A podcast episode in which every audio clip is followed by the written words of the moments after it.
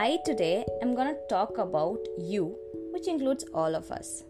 We have all heard so many slogans or quotes or things which is related to you.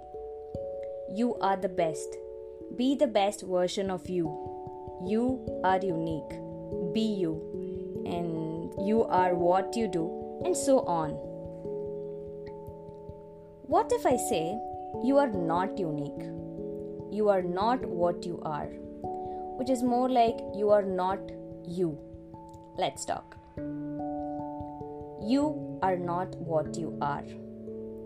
There is this whole thing where we try to understand who we are. We try to define ourselves, which is you define yourself sometimes. But once you have defined yourself, are you that which you defined?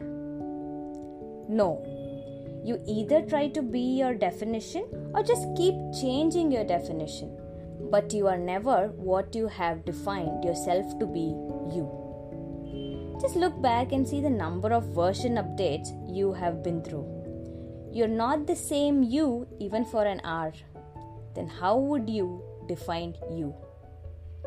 If you have defined yourself, which is impossibly possible though, you would either be a better version or you would be the worst version of you.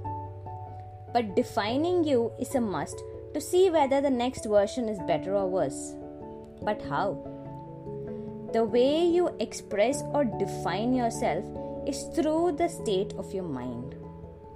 Thus, having a particular state of mind would help you to define yourself, or else, with all these varied emotions and millions of thoughts generating, defining you is impossibly possible.